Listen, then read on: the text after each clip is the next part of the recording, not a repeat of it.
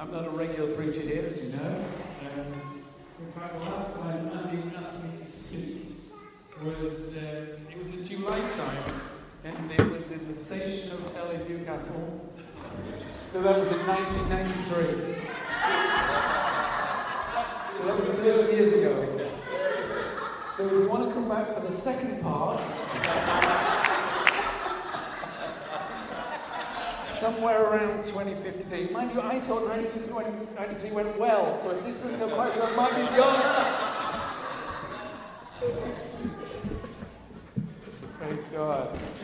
No, he's, uh, he's an apostle, shaped our lives these last 30 years.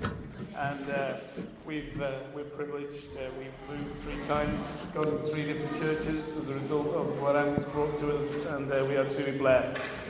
Anyway, what are we doing this morning? Uh, we're looking. We're in this series, uh, looking at the seven miracles, seven signs that we have that authenticated Jesus as the, the Son of God, as we see this in the, the book of John. And uh, the book of John is a wonderful gospel. It's a bit different to the other ones, uh, as, as you probably know. Um, it, was, it was written uh, both to the Jews uh, particularly, and it was, it was really to address the issue there that they saw him as a prophet, but not as the Son of God. And he was also writing to the, particularly to the Greeks, um, that uh, they were very much a people that's full of philosophy, full of, of, of, of reason in their approach. And he was, he was really saying that you know, this, is not this is not just a teacher, but this is indeed the Son of God. Because it starts off, doesn't it? In the beginning was the Word, and the Word was with God, and the Word was God. And uh, by saying in, in the beginning, the Word was with God, he, he just referring back to Jesus and back to Genesis 1, that they would, they would recognize that as this, this is God that we're talking about here. And uh, so you, you get that point. And, and the point about to, to, to the Greeks, um, he's saying he's the, the, Jesus is the Word, he's, he's, he's, the, he's the Logos, he is the reason why. And uh, because they were a people in a culture that was very much preoccupied with, with understanding and the reason why. And in many ways, that really speaks to our society that we are very much preoccupied with, with the reason why. And uh, I mean, sadly, you know, even as Christians, we can get caught up into that why question, which is not always helpful and healthy for us. But it tells us here that Jesus, Jesus, ultimately is is the reason uh, behind behind it all. Anyway, okay, we're in these seven miracles, and uh, what we're talking about today is where Jesus uh, walked uh, on water. And uh, it's quite interesting uh, when you look at the seven signs, the seven miracles that we've got there, is, is what sort of didn't make the cut. what was not included. and so things like casting out demons, oh, that's not in there. That's not in there. No, it's not in the, it's not in the Super 7 it was it didn't, didn't make the cut because there were there were Pharisees and there were other people casting out demons. So when you go to work tomorrow you see demons, say, "Oh, even Pharisees, even they were casting those out. There's no big deal here. And I'm born again. The Spirit of God lives in me. That's uh, you. You uh, you're well ahead, ahead of, of those. But these, these seven signs, they're not just some kind of tick list that we're going through. You know, let's, you know, the qualifiers, this, this, this, this, this, this, this. John 20, verse 31 says, These are written that you may believe that Jesus is the Christ, the Son of God, and that by believing you may have life in His name. And that's what God wants for us this morning, that we have life in His name. And it's written in that wonderful present continuous tense, isn't it? That it says that you may going on believing. You know, that awkward kind of wordiology. And it says that, that you may going on having life in his name. And it's a, it's a now thing, it's a present thing, isn't it? It's not just a, a historical thing, it's not just a reference thing that we're talking about. Anyway, okay, let's have a quick look at the, uh, the scripture involved here in John chapter 6. And uh, I'm uh, reading uh, here in uh, verse 15. So, what's just happened is um, the feeding of the 5,000 has, has taken place uh, last week. Okay, and he's, he, he's following on. So this is literally hours after it's happened. You heard it last week, that was the point I was making. He says, Jesus, knowing that they intended to come and make him king by force, withdrew again to a mountain by himself. When evening came, his disciples went down to the lake, where they got into a boat and set off across the lake for Capernaum. By now it was dark, and Jesus had not yet joined them. A strong wind was blowing, and the waters grew rough. When they had rowed three or three and a half miles, they saw Jesus approaching the boat, walking on the water, and they were terrified. But he said to them, It is I, don't be afraid. Then they were willing to take him into the boat, and immediately the boat reached the shore where they were heading. So we've actually got two miracles here. We've got the, we've got the walking on the water, and then we've got the supernatural transportation of the boat from the middle of the lake to uh, the other side. Got two for one this morning. but uh, I just want to make really three simple points in my 15 minutes that uh, is going fast. Is when you put Jesus in the boat, you get a solution. When you've got Jesus' presence there, you've got a solution to a problem. Um, and it's like you can't, if this was ever a, a, scripture that says you can't live on yesterday's blessing, this must be it, because it wasn't even yesterday. They'd seen the feeding of the 5,000. In fact, they'd been part of the feeding of the 5,000. And this is only hours ago. And here they are, anxious, stressed, fearful, and because without Jesus, they couldn't do anything. But with Jesus, their fears were allayed, their anxieties disappeared. Even, you could even say, um, because you've got this scripture again in, this incident recorded again in Mark, where he says, Jesus actually says to them, um, go down into the boats, go on ahead of me. He literally says that. So you could say, well, they've got a directional word. They've got a, they've got a word from Jesus that says, go and do this. But yet still, they were afraid in the moment because Jesus wasn't with them. When Jesus was with them, the issues were addressed. And he brings his presence, he brings his peace, he brings a solution to the problem. And I, I just want to understand underline. I, I love being in this church because we have this high value presence. Presence is everything. You know, without presence, we've got nothing. Uh, and, and, there's kind of nothing in between. You know, we'd like it to be that way, but there isn't. Presence is everything. With absence, we've got nothing. And there ain't out in between. The second point I was just want to make, again, it's a ridiculously simple point, is that Jesus loves to come to the disciples. Yeah. There is no slowness on his part. In coming to us this morning, it, there's no slowness. He, he's, he's streaming towards us in his love with full on max turned on, whatever, whatever analogy you want to use. And it's always there. In Mark 6, it says Jesus was walking on the water and he says he was about to pass them by and they cried out. So this wasn't the Jesus walking on water performance. This was Jesus going to them in their point, in, the, in their absolute point of need. They, he wanted to come to them. He didn't sort of say, hey, you know, I've told you you're going to get to the other side. Be encouraged. Take heart. You know, I'm, I'm, I'm on the shoreline. You, you'll make it. I'm an encourager of hearts, all of which would be true.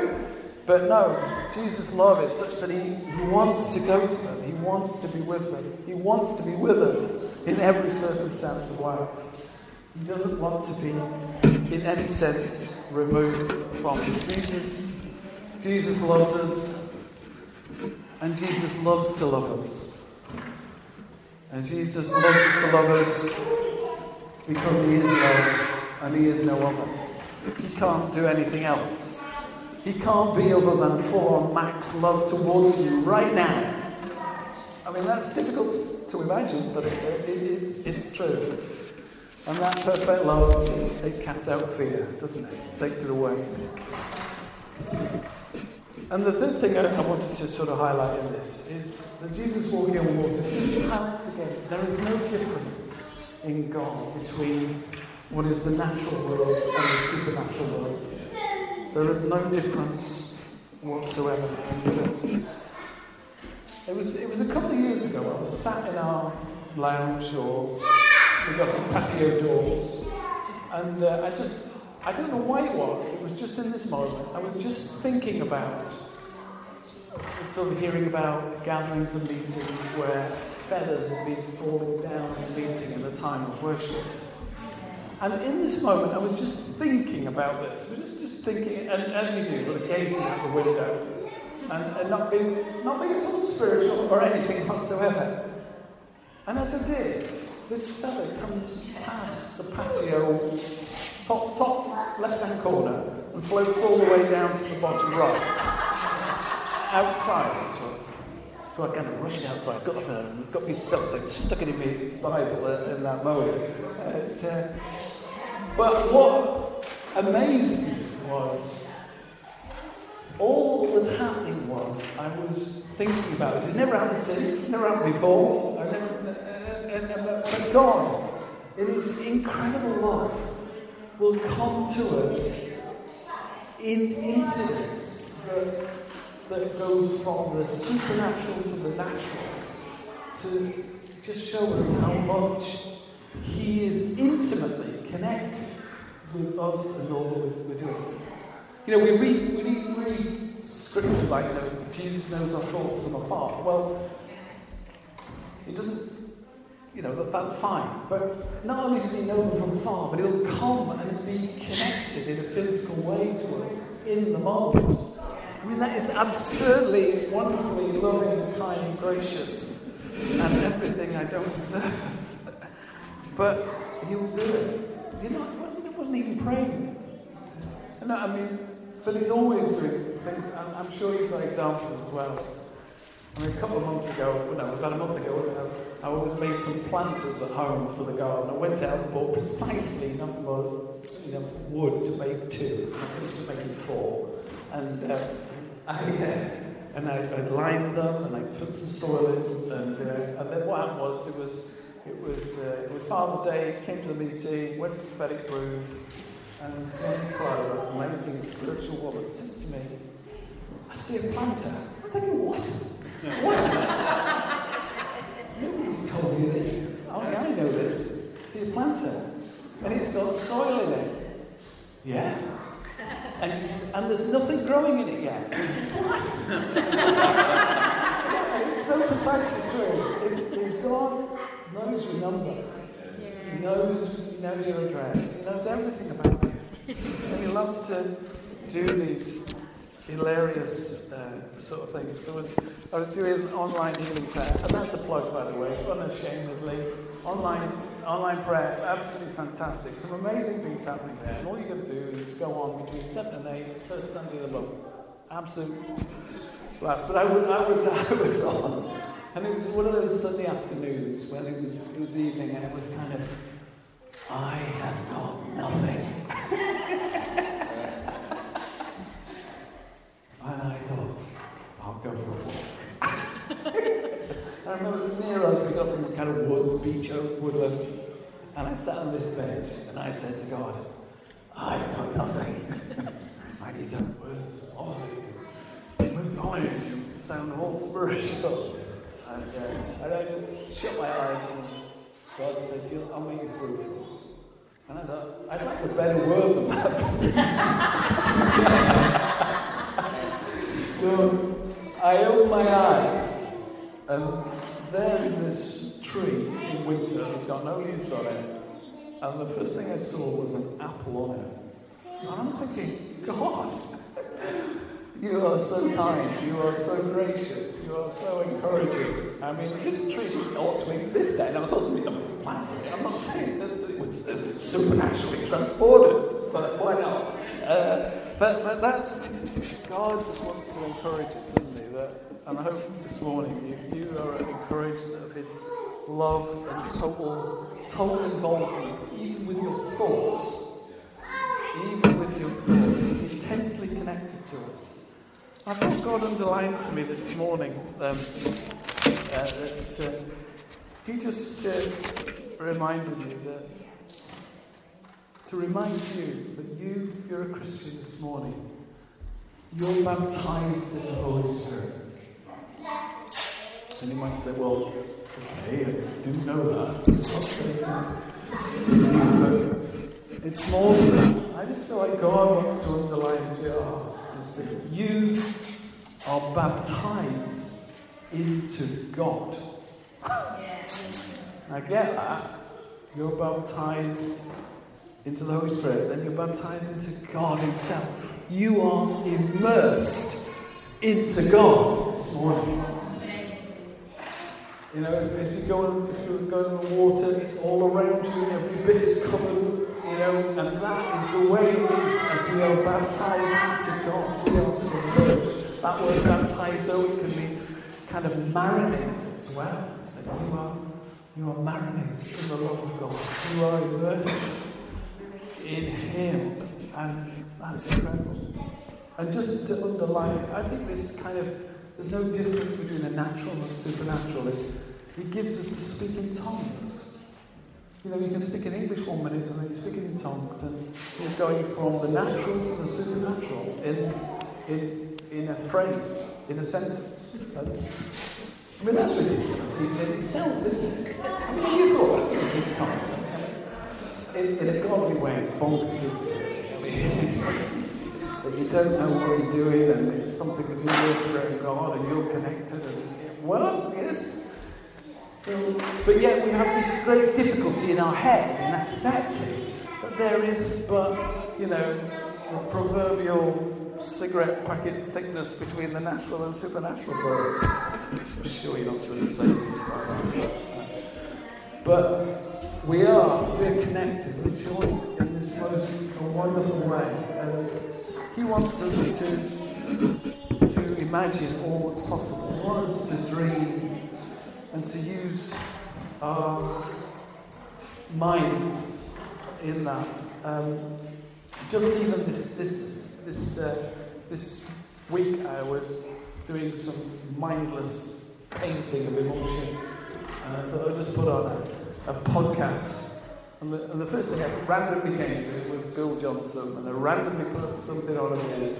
And the first thing he says is, is he, he, says, I think the most significant book I've written is the book Dreaming with God. And, and I think that's, that's interesting, isn't it? it? He expands the whole theme of what it is about thinking with God, about imagining things, that He's given us a creativity which is what we're just celebrating in, in, in, in uh, what Tim is, is, doing over there, or, indeed other things that are going on in church life. But, but God has connected us as in the natural to the supernatural in the most uh, amazing way. I just want to encourage you that you come to, to breaking bread, that you know, let's dare to dream. Let's dare to imagine what we can do. Some of us, we get stuck in what we've done, it's all very familiar. And, but he wants us, he, he wants so much more. In Ephesians 3.20, he says now. So that's, that's, a, that's, the, that's the time frame we're working on. Now. to him who is able to do immeasurably more than all we ask or imagine. I love that word. Or imagine. God's, God's given you license for creative, creativity of thought in, in that one phrase. All that we ask or imagine according to His power, not yours, His power that's at work within us. To Him be the glory. He's working within us so that we, out of our minds, can agree with God and see wonderful things uh, realize and, and happen. And Jesus says in John about three or four times, he says, you know, basically oh, like John 15, if you remain in me and my words remain in you, ask whatever you wish. That's a good line, isn't it? Ask whatever you wish, and, and it will be given to you. And, I mean, sometimes we get into, oh, you know, well, I might be straying off. Well, God's a good God. And if we're straying off into something a bit bizarre, his shepherding heart, he just brings the sheep back. He just brings them back. That's my experience. You know, when I, I, I go for something that, you know, you got a bit off beat, he just, he just gently brings us back and points us into the, the thing that is purposeful for us, that is productive, that is blessing for us, that is life for us. He never lets you crash to the floor and, and, and never pick, picks you up. He wants, he wants to give us the desires of our dreams, and He's a good shepherd, and He will direct us